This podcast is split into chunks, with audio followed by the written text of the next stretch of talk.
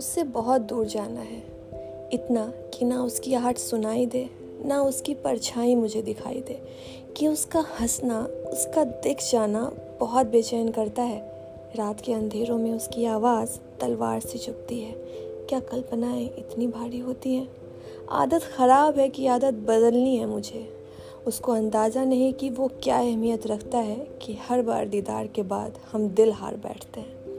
कलम छोड़कर फिर कलम पकड़ लेते हैं कि उसको काश सामने बैठा कर बोल पाते कि तुम रूहानी हो, तुम्हारी आवाज़ रूहानी है, तुम मुझे ताकत देते हो, मुझे मेरा वजूद देते हो कि काश उसको बता पाती कि तुम्हारे सामने मैं खुद जैसी हो जाती हूँ, कि तुम्हारे सामने मैं खुद जैसी हो जाती हूँ।